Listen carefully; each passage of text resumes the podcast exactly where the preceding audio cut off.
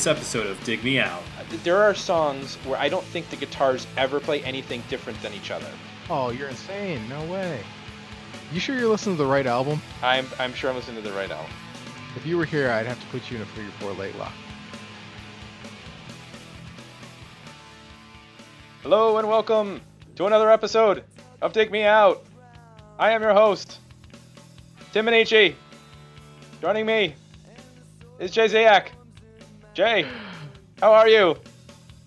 I'm good. Is that the um how if you're the announcer at a baseball game, how you announce so that you can compensate for the delay? You Yeah. cut everything off real sharp. Good catch. Uh, yeah, that's my stadium announcer, not to be confused with my old timey announcer, which would be, "Hello, ladies and gentlemen." Oh god. Uh, all right, we should stop right there because we're getting ridiculous with our banter. And we want to be focused on the music. That's what we're about here, the music. Uh, I did want to mention that we have uh, some nice things going on at our website. Nice things like Are we selling flowers? videos, like links to places like eMusic, where you can uh, purchase the albums digitally in a digital format. Ooh, wow. Yeah, So wa- wave files or I believe files? OGG is the OGG? number one choice of all listeners, Of course, we want or FLAC. possible quality. I would sp- I would suggest FLAC uh, because you need a you need a track that's three minutes long to be 400 megabytes to get the premium quality sounding song.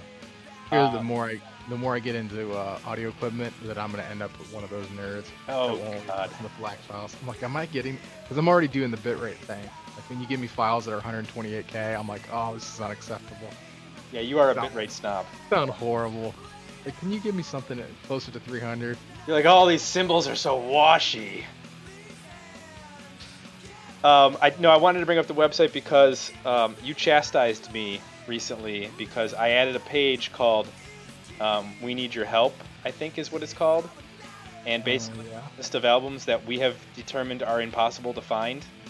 Maybe they never came out on CD. Maybe they were only released on cassette that somebody dubbed on their. If impossible, you mean in my closet? Then yes. Yeah, I, tur- I, I, I put that up, and then 24 minutes later, I believe, you you you sent me a text message saying, um, uh, "Hey jerk, I have these records.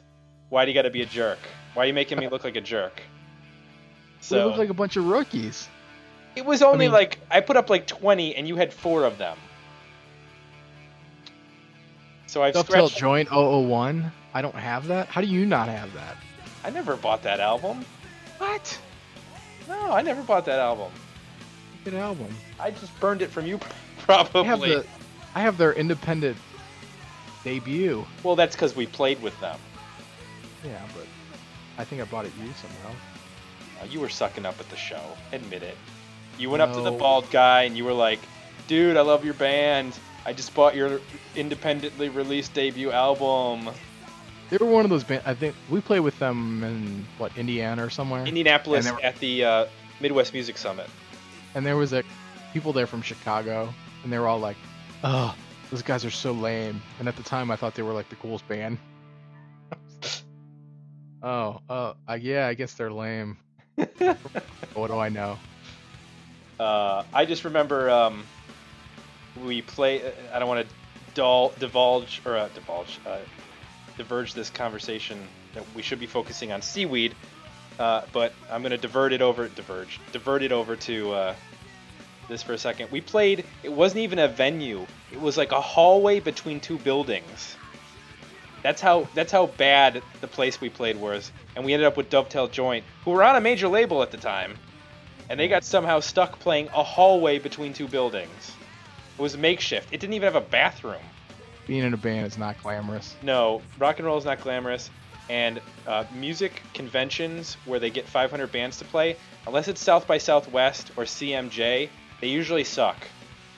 We we played one in Boston at a Chinese restaurant, and the mics weren't grounded, and we everybody was getting shocked, and it hurt. It it's hurt. times like it's times like these where I'm I'm glad that my memory is horrible because I barely remember most of it. Yeah, I I have a lot of painful. But you remember every detail, so I can't imagine how you're tormented. I am. Uh, I have to work through these things. So, doing that, or, or, or the way I do that is is to talk about albums from the '90s with you, and it helps it helps get these memories out, and then we get rid of them. So, So I've exercised that demon. Exorcised, not exor- not exercised. I didn't I didn't go work out with that memory. I, I exercised it. I brought you a good one this week. Yes. Uh, well, we'll talk about that, won't we? Um, we're going to talk about Seaweed and their album Four, but I'm going to do my patented history of the band, and I'm to come up with a little tag that's to be like bum ba ba ba history of the band. At some point in the future, when I get around to, you know, that, spending time on that. So anyway, Seaweed, formed in Tacoma, Washington in 1989. Uh, the band was essentially a group of high schoolers when they first got together. Originally, it was Aaron Stauffer on vocals, Clint Werner on guitar, Wade Neal on guitar, John Atkins on bass, and Bob Bulgrian or Bulgrian on drums. Uh, he was replaced in 1999 by Alan Cage, who was the drummer from Quicksand. He was only with the band for a year, then the band broke up, and then they reformed in 2007 with Jesse Fox on drums. So, Seaweed forms in 89. They release a series of singles and EPs on the bassist's uh, independent label Leopard Gecko Tupelo before signing to Sub Pop Records. And their first two records, uh, 1991's Despised and 1992's Weak, were both produced by Jack Endino, uh, who is a, I guess you would say he's a um, favorite of the podcast when it comes to producing records. He's responsible for the Gruntruck record that we both really enjoyed and uh, many, many other albums of this era. For the third album, which we're reviewing, it's actually it's the third album, but it's called Four, which is confusing. They actually produced the album themselves, and that was released on Sub Pop. They scored a MTV video, MTV video with Kid Candy, but they actually got more publicity when it was featured on an episode of Beavis and Butthead. And then, oh, one other note about uh, Four was recorded on 16 track in Clint Werner's basement, and it was released one month after Nirvana's In Utero. Just for a just to set the the, the table for you, just so you understand the, the time frame we're working with. What year is this? This is 1993. Hmm. They record their fourth album, Spanaway, in uh, I guess 94, and then it comes out in 95 on Hollywood Records. It was produced by Andy Wallace, who is a I, I, he's one of those guys that produced a billion records. He did he worked on Nirvana's record. Uh, worked on White Zombie, Bad Religion, Blind Melon, lots of metal records like Sepultura, and the album tanked, and Hollywood Records dropped them. They went on a hiatus, sort of. They didn't really do anything for a couple years, and then in '99, with the new drummer Alan Cage from Quicksand, they released Actions and Indications on Merge Records, and then almost immediately uh, later broke up. From 99 to 2007, the band stayed in contact and would get together to record off and on, but they didn't officially reform until 2007 and announced that they would be putting out a new record, which is actually finally coming out this year, which I believe it's called Small Engine Repair. Only other thing or uh, a, a piece of information that's important, and this is how I actually know of the band, is that their cover of Fleetwood Mac's "Go Your Own Way" was featured on the Clerks soundtrack. And that's I, I was trying to think of how do I know this band? How do I know this band? Oh wait a minute, they're on the Clerks soundtrack. So that was what actually got them a lot of uh, publicities when that album came out, when that when that movie came out in the in the soundtrack, because that soundtrack was a kind of a big deal. It had a lot of bands uh, like um, Soul Asylum, was on there, and uh, a band called Golden Smog, which was a supergroup at the time, featuring members of Wilco, Soul Asylum, and the Jayhawks, and they covered Bad Company's Shooting Star, I believe it was, for that soundtrack. And there's just a ton of, you know, 90s alt grunge indie rock on that soundtrack. So that's it. That's all I've got for Seaweed. What'd you think of the album? All right, so you brought this album to me. Mm-hmm. I'm going to go first with it. I listened to this album more than I listened to any album we have ever reviewed. Holy crap. I must have listened. I listened to it like twice a day for the last two weeks. Try, well, that's that's probably a bit of an exaggeration because I there were some days where I didn't put on my headphones. Uh, but when I, when I was at work, because um, I, am in a work environment which allows me to listen to music while I'm working, and I would listen to it over and over again. And I was trying to get into the record, trying to get into the record, and I have reached a conclusion based on this record. I don't like hardcore punk music. You think of this as hardcore punk music? Well, here's here's where I'm coming. This is where I'm coming from with that. I think I think, and I have to listen to their other albums. I'm I'm, I'm genuinely cur- curious to hear it. This album sounds like a transition album between a band that either was hardcore punk and is incorporating elements of grunge and rock, or was a grunge and rock band that decided to play more hardcore tempos. Because there are the first song, the first song, "Losing Skin," to me sounds like early Jawbreaker which to me is is hardcore punk.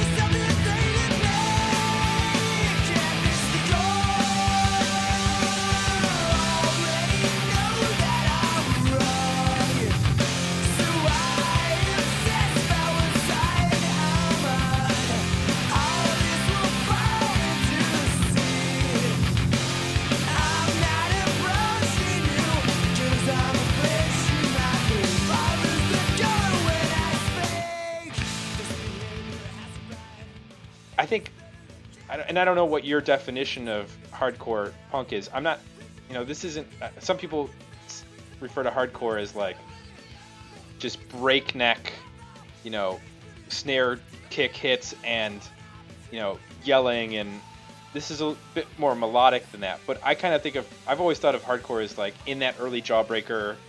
Um, what are some other bands that Sam I Am I think would be considered that.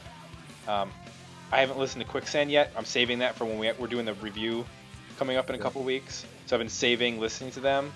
So I don't know if, if they're in that genre as well. Um, no.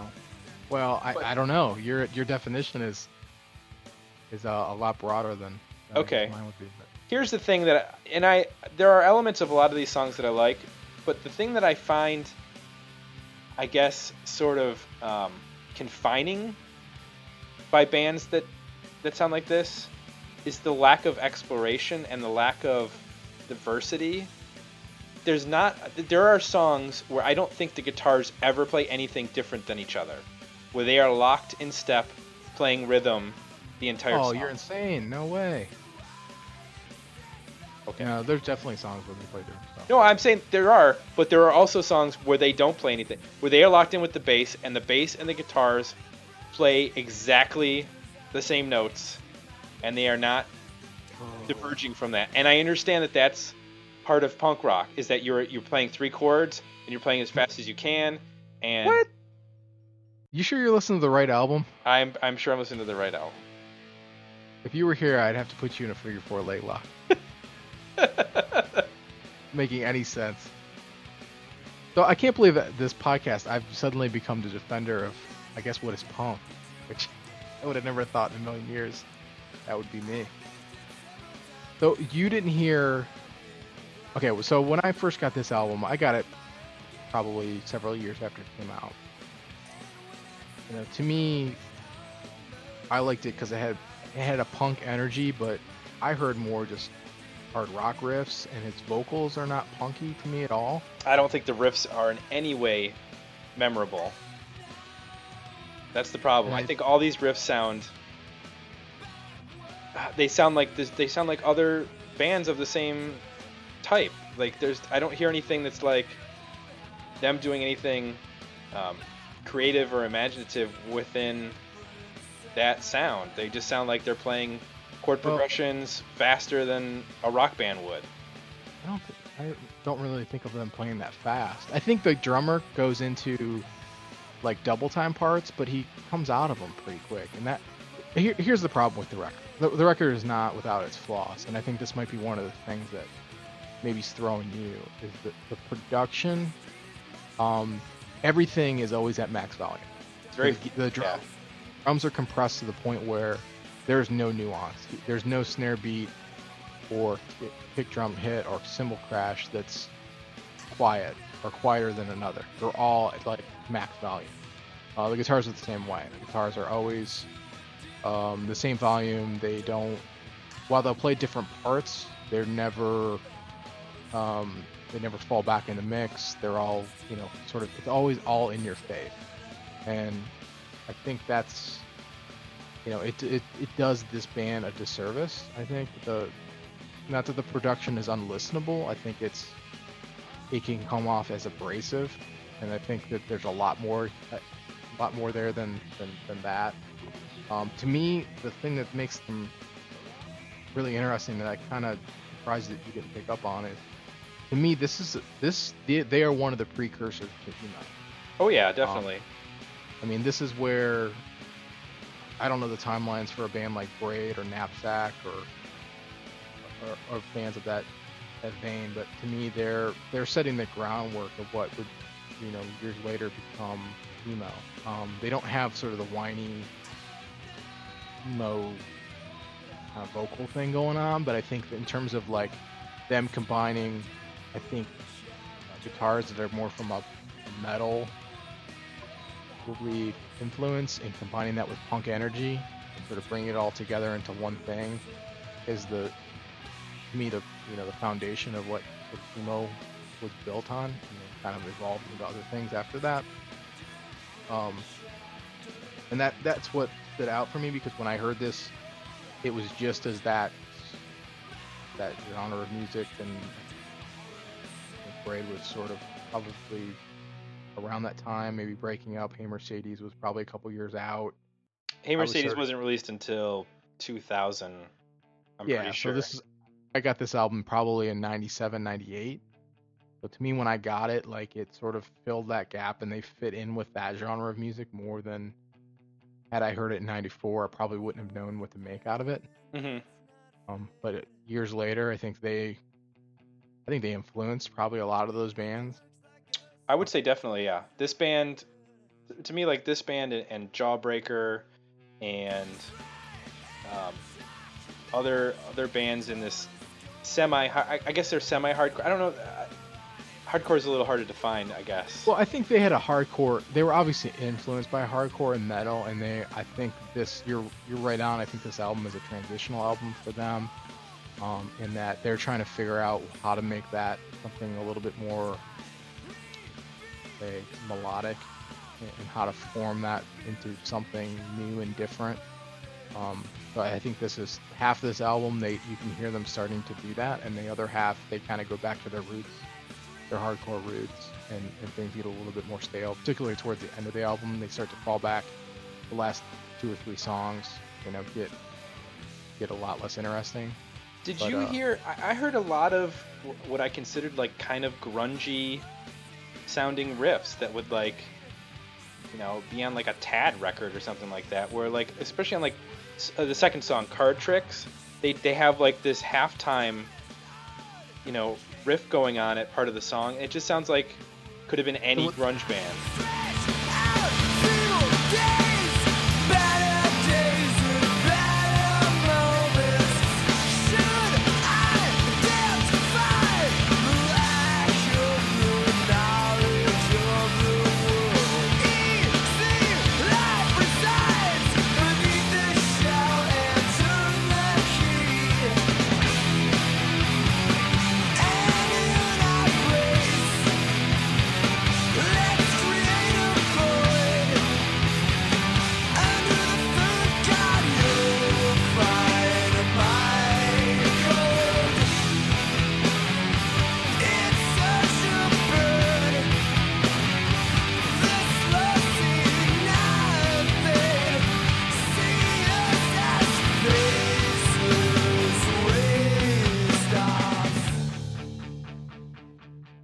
Guess I'm I'm sort of uh, this band is kind of revered, and everybody points to this as being the best album.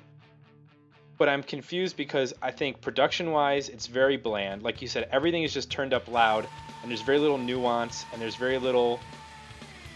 You know, every every song almost has exactly the same sound, and there's no variation.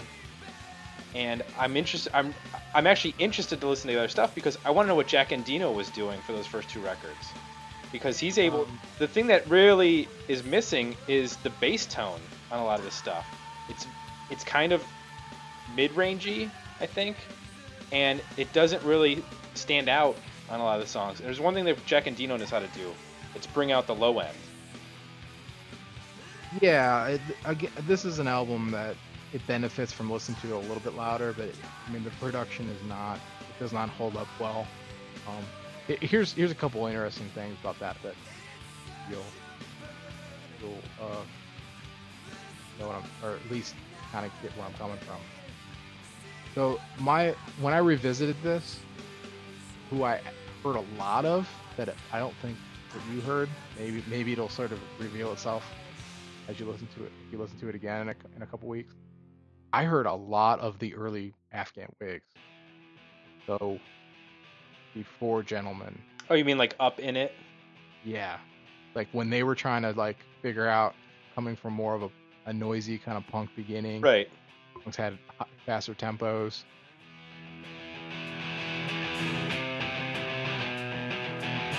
Start in the middle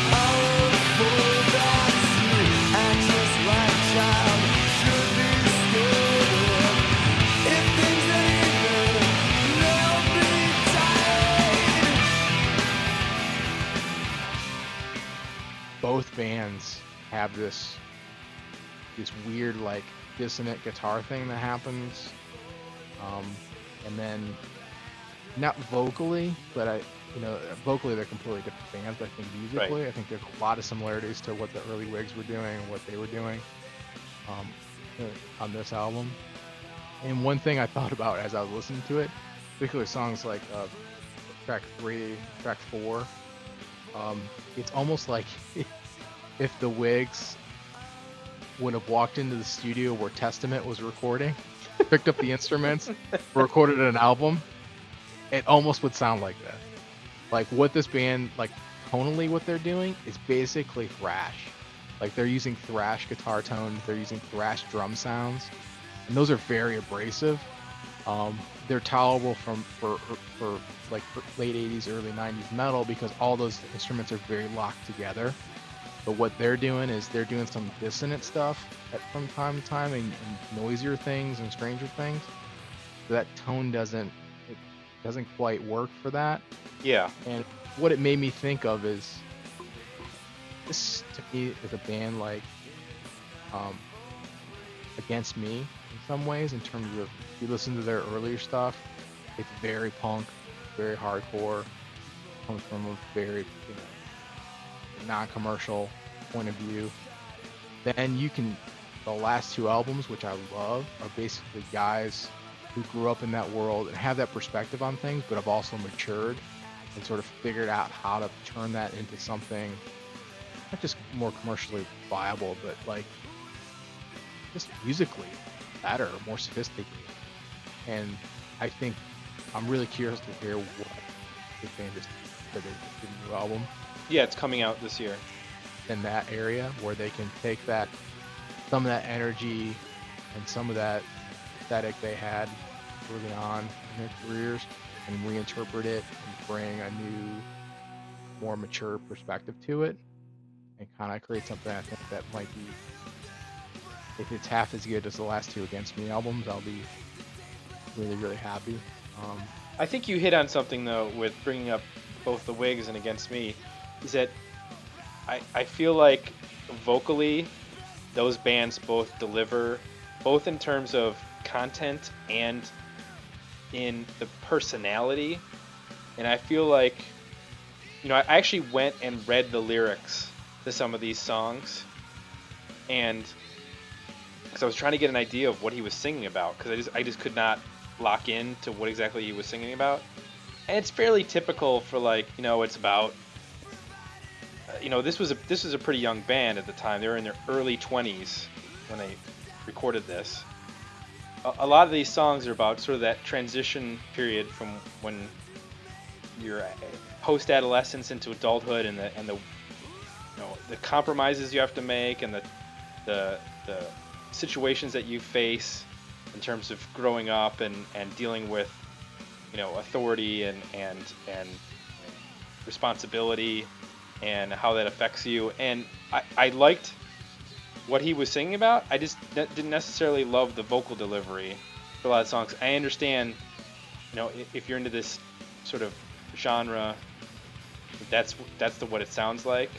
But when I listen to like you said the new against me stuff and maybe it's because they're putting the vocals up higher, but I feel like he's found his he's actually that guy his I don't know the lead singer's name of against me, but he's actually found his voice.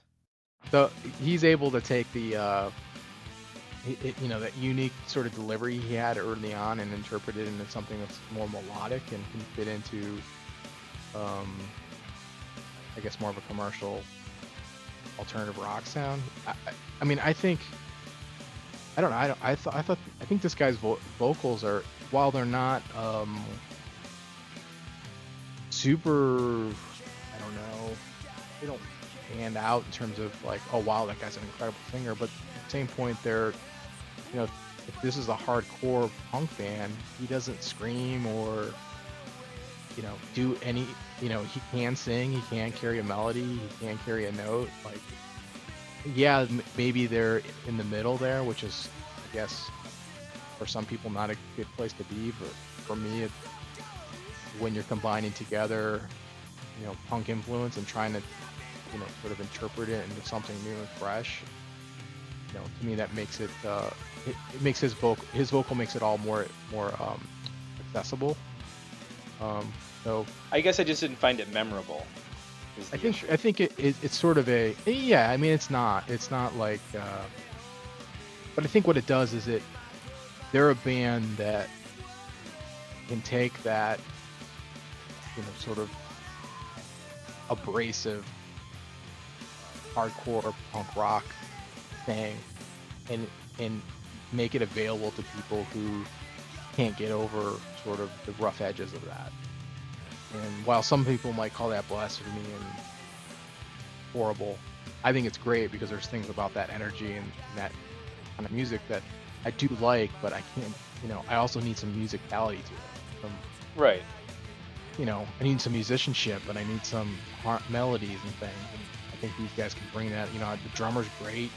Know, he's, um, I think the guitar players are great. I think vocally it's good and solid. And I think you can carry the songs. That they don't stand out in terms of like, oh wow, you know, that singer singer's like the most unique thing I've ever heard. But um, you know, I think for the time it kind of was, and even see what the band does now, I think they played an important role in making that format of music, that that genre of music, um, more relevant.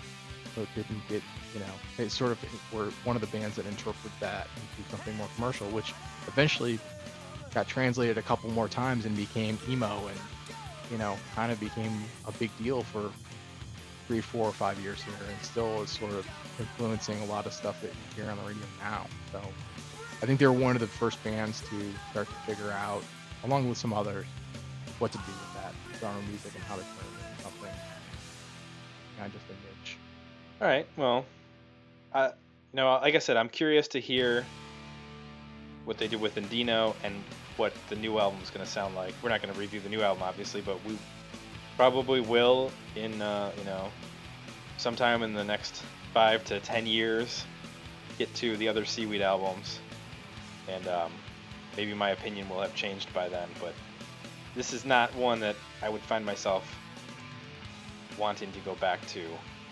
immediately.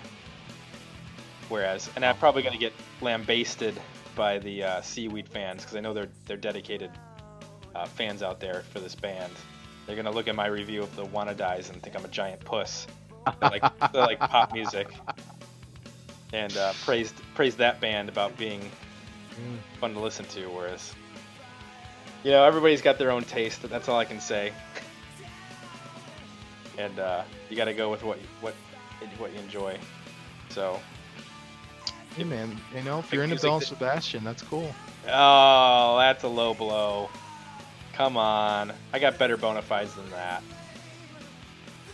I'll we'll have to maybe in an upcoming episode we'll hear some of them. I just think it's funny that I've become a defender of punk rock. You have. You're like the hardcore Which punk I- rock guy now. I know nothing about punk rock, but I think the bands that I, I guess these are the bands that that you know introduced me to whatever it is I know about it. I guess or I don't know. Yeah, but you're, you know, m- you know, metal and punk, although they seem to be at odds, you know, there are crossovers between those genres, and they they pull from, you know, there's punk, and then punk that derives from, you know, gl- you know, the glam. Like the New York Dolls were a glam punk band, but Mhm. they influenced Motley Crue. And Motorhead is a punk influenced metal band. And you know those you know cross pollinations come up all the time. A lot of those metal bands that you were listening to in the 80s um, had punk roots. Yeah. And um, so it's not that far fetched that you would be into this. Whereas I was listening to, you know, LL Cool J and Billy Joel in the 80s. so it makes more sense that I wouldn't be into this. I do think it's interesting that I there's you know as we revisit these albums, you know there's that metal element of it, sort of the production that was going on that I didn't even perceive at the time. I just like, oh, this this sounds good to me. I like this, and you know, listen to the album and whatever. And now I go back and listen to it, and you sort of dissect it, and, and, and those things stand out as, as why uh, why I liked it. And even even the Whigs thing. I mean, I'm a huge Afghan Whigs fan, and going back to uh, some of the songs on on this, I'm listening to them again, and like, wow, I think they were doing the same kind of thing that the early Whigs albums were trying to do in some ways, and playing around with the same kind of uh, ideas. I think the I- quote of the quote of the episode is, "If the Whigs walked into the studio where Testament was recording and picked up their instruments, this is what that album would sound like." Absolutely. Yeah, you're not going to get that sort of insight just anywhere. That Was sounds Test- appealing to you. So make sure you go get this album. Yeah, was I got a question though? Was Testament thrash? Yeah. Okay. So you you've heard of the Big Four, right? Well, yeah, Anthrax, Megadeth, Metallica, um, and Slayer. Most people would say that Testament would be the fifth. There's a Big Five. It would be number five. They're the Pete Best of the Big Four. They, I mean, they mm, they sound a lot like Metallica at the time, Okay. but uh, production-wise, you know, very similar. A lot of reverb on the snare. It's like in your face. Like, guitars are kind of mid-rangey and tinny, and All right. throw the Whigs on those instruments, and you got seaweed. Uh, do we want to get into why this album didn't sell a thousand million records? Oh God. I just think they were. It's just not commercial. There's nothing No. about it that's commercial at all. So, um, not, not a huge mystery. I, I think they are a very influential band. I think you know. Um, they're they're just one of those bands that probably um, you know, their impact is more on the the, the, uh, the bands that followed them and were influenced by them and took the ideas that they started and turned them into something else. Uh, they're going to be known more for that than they are for where they charted or having a hit video or something. Right. Well, you can direct your hate mail to me by visiting our website, digmeoutpodcast.com. And uh, we have a new uh, section where you can uh, actually uh, uh, enjoy our bios and um, make fun of us personally. And as well as download the albums through our Amazon and eMusic links, which we would appreciate you clicking so that we can earn our pennies and pay our bills. We also have uh, videos up for every show so you can see the band either in the live format or when MTV used to play videos, we have those available for viewing pleasure. And lastly, if you have a album that you would like us to listen to and consider for future podcasts, you can send us an email at digmeoutpodcast at or digmeoutpodcast.com at no wait a minute what is it? Digmeoutpodcast at gmail.com that's it. And you can follow us on facebook and twitter and all those fun things. All those social media outlets that allow you to stay up to date to the minute when there's when there's news happening dig me out is on top of it. When you need to know where chris cornell will be for- performing a solo tour dig me out will be there. When you need to know when when uh, when billy corgan is releasing a new track from his 44 out- song opus dig me out will be there if you need to know where candlebox will be reforming on this summer's fair tour of the midwest dig me out will be there They're not reforming, are they? Uh, I don't know. Well, they're split now between the Gracious Few and Kevin Martin and the Hiwatts. So Wow. yeah, I know. I can't believe you just admitted that. that I know all that. I totally just tricked you into admitting that. Hey, I gotta stay up on all news, not just the news that sounds cool. So I what are the know- Blossoms up to now? I need to know what Ed Kowalczyk is up to. All right, and no, he was not a goalie for the Blackhawks in the '90s. That's the lead singer of Live, which, by the way, we are officially adding to the bands who have terrible names to try to Google. Oh yeah, Yeah, good one. yeah, Live. I'm also adding the band to that list. Terrible names to Google when you want to search for the band. What are the, what's the guitar player from the Spin Doctors doing now? Funny you should ask. I have no idea. If you knew that, I swear to God, I would have just jumped out my window. this, what didn't the Spin Doctors just tour recently? Like, didn't they tour? Didn't they do like a summer tour with like? you gotta be kidding me. like the Gin? Blo- it was like it was like the Gin Blossoms, the Spin Doctors, and Sponge. It was like those three bands. Like it was probably like two or three years ago where they played like free concert downtown Columbus.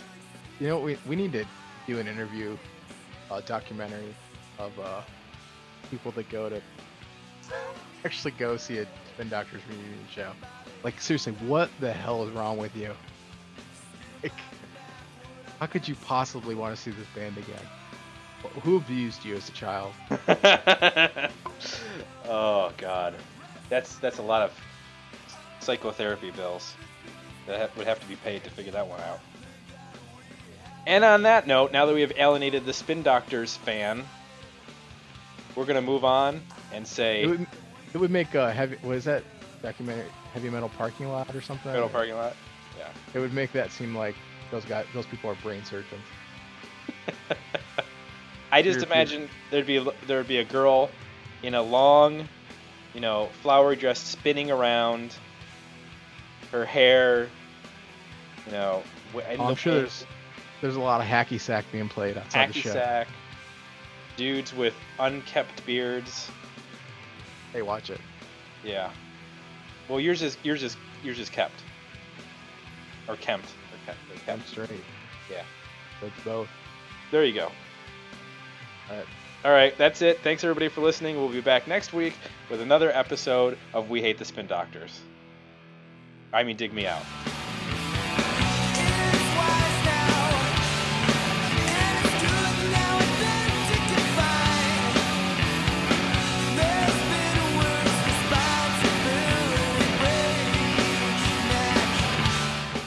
Visit digmeoutpodcast.com for links to our Facebook page and Twitter feed.